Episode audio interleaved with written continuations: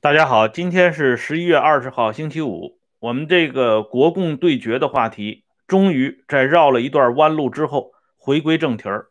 那么今天我们继续来讲上个世纪40年代后期这3年的内战当中，为什么在短短的3年当中，国民党一败涂地，最终呢败退到台湾。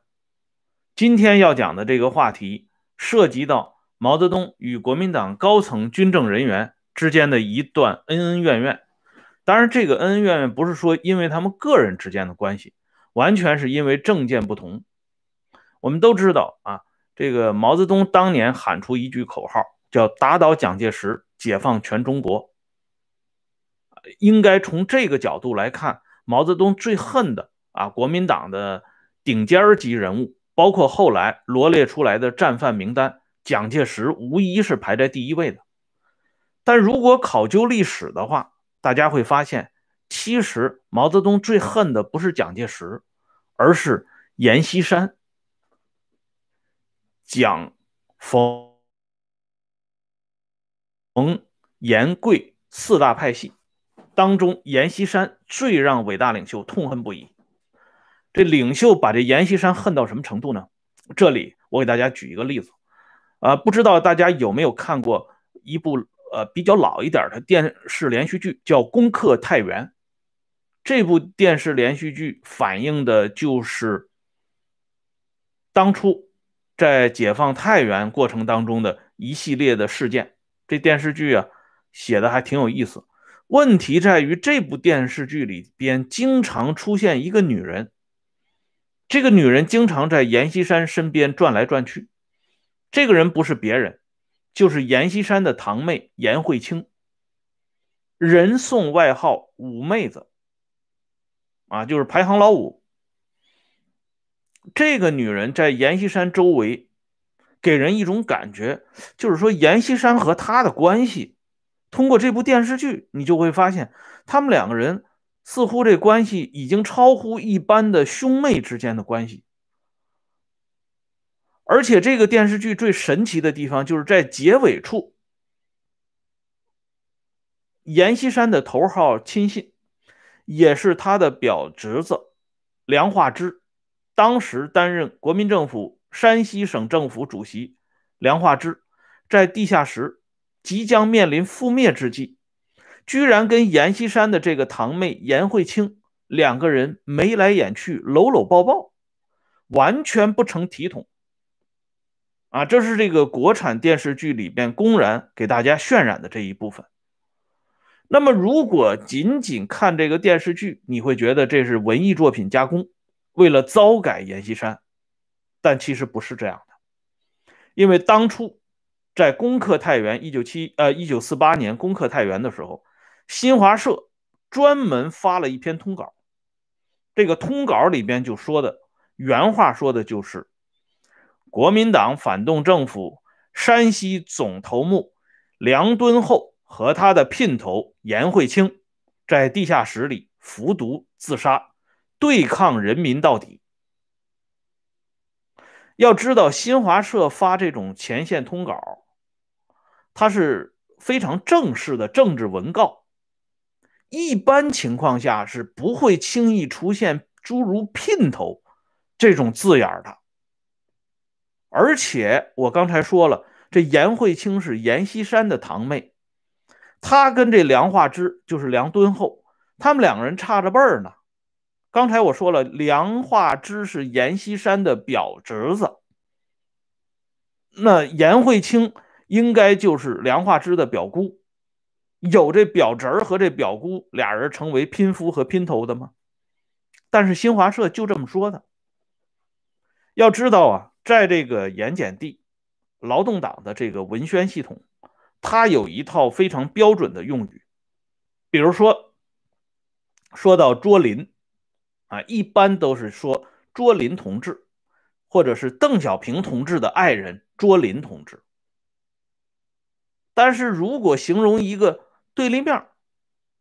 就要用某某人和他的老婆，或者叫某某人和他的婆娘。那如果在使用诸如姘头这种用词的话，那就是完全是放在贬损的地位的。所以从这一点，我们再来看当初新华社的那个通稿，它不是随随便便的说的这个东西的。哎，这样呢，我们再来看这阎锡山和他的堂妹阎慧清，他们两个人之间到底是一个什么样的关系？这里呢，我给大家看一本小册子，《戴笠七人》，这是由两个人回忆完成的，一个是军统总务处处长少将沈醉，后来获赠中将军衔；另外一个是国民政府陆军中将文强。这个文强在回忆阎锡山这段内容的时候，就奉命编造了一整套谣言，主要就是为了糟改阎锡山的生活作风问题。而文强为什么要这么搞，咱们就要从毛泽东为什么最恨阎锡山说起。我们知道，当初日本人一投降之后，这阎锡山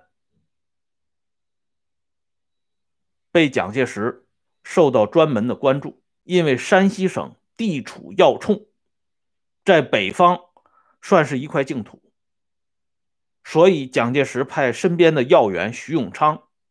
因为徐永昌原来就是阎锡山的部下，让徐永昌到太原去拜访阎锡山，向阎锡山征求意见，就是眼下咱们跟共产党可能要出现对立的局面，一旦出现这种对立的局面，我们应该做什么样的应对措施，包括对未来时局的前瞻，请阎百川先生给一个明确的答复。这样呢，阎锡山的日记里边详细记载了阎锡山和他昔日的老部下、老亲信徐永昌之间的一番对话。这番对话我们听下来，就多多少少会了解一下为什么毛泽东最恨阎锡山。这件事情呢，是发生在1946年11月11号。徐永昌提出问题之后，阎锡山是这么回答的，他说，就国共双方的环境来讲，国府得到实力的援助，而共方得到民众的支持。就组织角度来讲，我们的组织国府方面的组织涣散，而共方的组织坚强。阎锡山说出自己最大的担忧，他说，我觉得将来最可怕的是比方组织力量无穷大及民众力量无穷大，这两者一旦形成合力，前途不堪设想。甚至阎锡山提出这样的警告，如果我们跳不出这个窠臼，踢不破这种包围，大明朝末年，公元1644年的甲申之变可能就在眼前。徐永昌当时不以为然，以为老头子是在危言耸听，而后事实证明，阎锡山在1946年的这个看法完全站得住脚。而且阎锡山还提到一点，他说，如果我们不尽快的把土地问题解决了，不尽快的实行兵农合一的这个制度，那么彼方肯定趁虚而入，届时我们就会焦头烂额，无法收拾残局。接下来阎锡山还有一段话说得非常精辟，他说，地权时代是弱不敌强，而到了今天，民主是寡不敌众。地权时代，帝王将相利用聪明才智，鱼肉平民百姓；而今天，共方利用平民报复富贵，报复私有财产。这是阎锡山日记1947年11月28号这一天的日记，这是在国内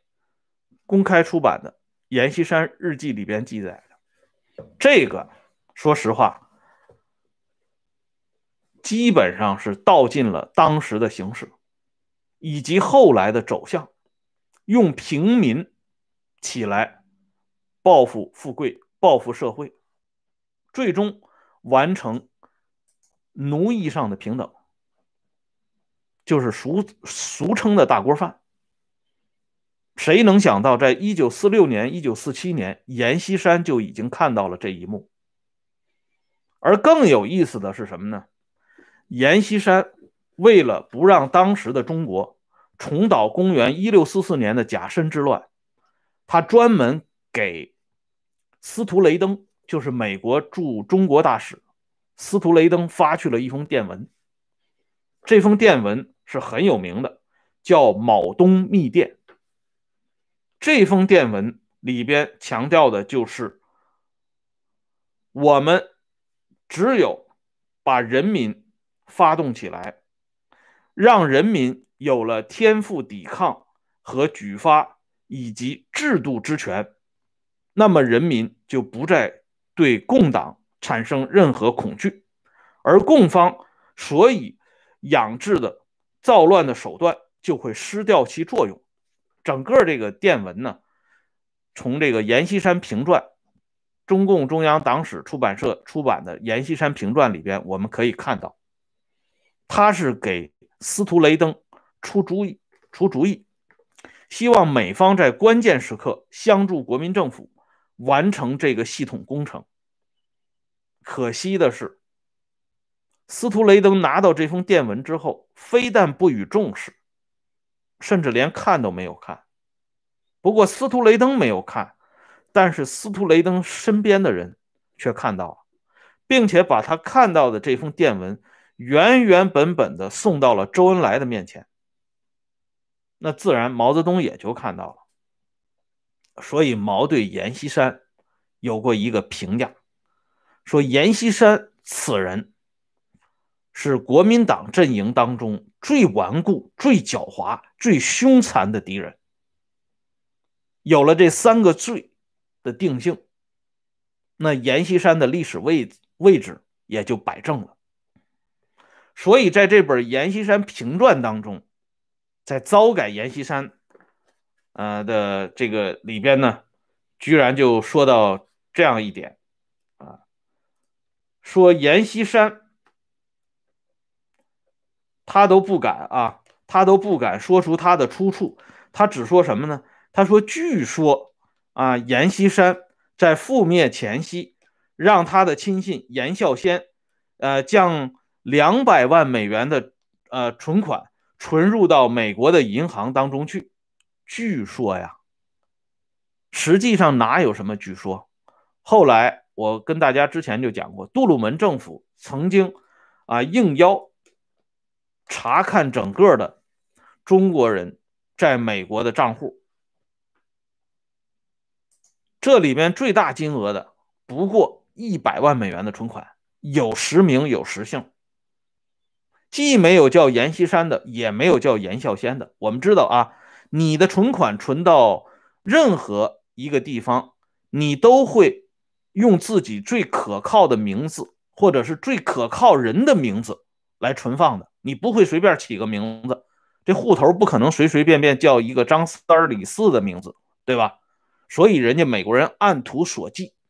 找不到这本阎锡山评传里所说的据说。而阎锡山在台湾去世以后，身后萧条，非常朴素。蒋经国在这方面有口述回忆，他说过阎先院长方正朴素，这个结论不是随便得到的。要知道阎锡山在山西从袁世凯时代就开始盘踞，几十年下来，按照今天的标准，他们家可能黄金都装不下了。但是这个人能在蒋经国的口中得到朴树方正这四个字的评价，可以想见一斑。然而就是这样一个人，在文强的戴笠七人的回忆当中是怎么描述的呢？我给大家说一下。文强说，戴笠当初讲的是中国最难对付的就是山西的军阀阎锡山。这个人从清朝到民国占据山西，多少年都打不通，最后终于打通了。因为据文强回忆说，戴笠打听到阎锡山和他的胞妹阎慧清通奸，乱搞男女关系。这里说的不是堂妹，而是胞妹。这个妖婆经常插手阎锡山府里的事情，然后我就授意乔家才经常送礼，把这个关系给打通了。这是文强回忆的原文。文强这个人我们知道，原来他就是周恩来手下的，老百姓讲好马不吃回头草，这个文强一生吃了2次回头草。在1983年的时候，文强写过一本书叫《新生之路》，这本书开宗明义的地方，文强就告诉大家，1975年3月19号文强得到了特赦啊，以顽石点头四个字表达新我与旧我的彻底决裂，回到了人民的阵营当中。所以这个名字起得好，新生之路，感谢政府给了他重新自新自立的机会。而到了晚年的文强啊，据说呢儿子办起了饭店，名声呢越来越大，所以文强的口述自传里边绝口不提新生之路的那些话了，把自己打扮成在战犯管理所里边一个强项的文强啊，硬脖子的文强，不向任何势力低头的文强，这么一个变色龙的家伙啊，据说还是毛泽东的表弟。所以呢，有七兄必有七弟这句话也有一点道理。他在70年代末80年代初与沈醉合写的这本小册子里边编造了十足的烂言，其中最典型的就是对阎锡山的污蔑。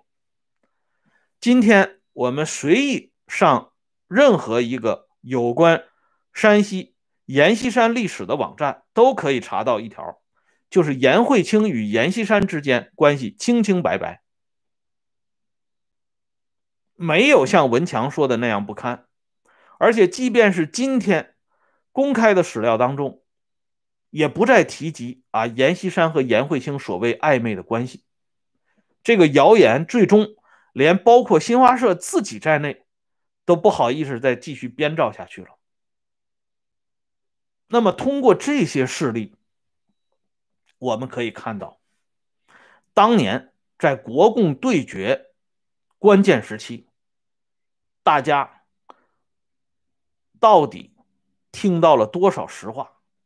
又听到了多少谣言。而正是在这些实话和谣言的反复较量当中，人民拱手交出了自己的自由，交出了自己的民主，交出了自己后半生和子孙后半生的幸福。而且这些谣言到今天还充斥在这些公开出版物当中。所以我们想一想，到底是一种什么样的力量把国民党打倒了？至此呢，已经是不言自明。而这种力量从今天看起来还大有燎原之势。所以咱们说点真话真的很不容易。特别是通过他的这些公开出版物只言片语当中能够看到真相更加不容易。但也只有说真话，去追寻真相，才能让正直和善良永远的屹立在天地之间，为天地之间保留一丝真气。那么我们也知道，这阎锡山呢，在山西里边，最终出来一个太原500万人，就是阎锡山后来留下的500多个重要的干部，在太原被攻陷之后，他们分别采取了曲意成人的这种方式，这就有点像秦朝末年田横500士的那个故事一样，所以当时被称之为太原500万人。这里边首推的就是阎锡山的首席亲信，他的表侄子梁化之和他的堂妹阎惠卿。即便是连这种糟改阎锡山的《阎锡山评传》里面也不得不承认，当时太原被攻陷之后，阎锡山手下的很多干部确实宁死不降。而我们也知道，这个刘胡兰的故事也是发生在阎锡山统治期间。正是由于阎锡山的这种顽强的立场，导致在他身后的评价是恶语如潮啊，至今不绝。那么阎锡山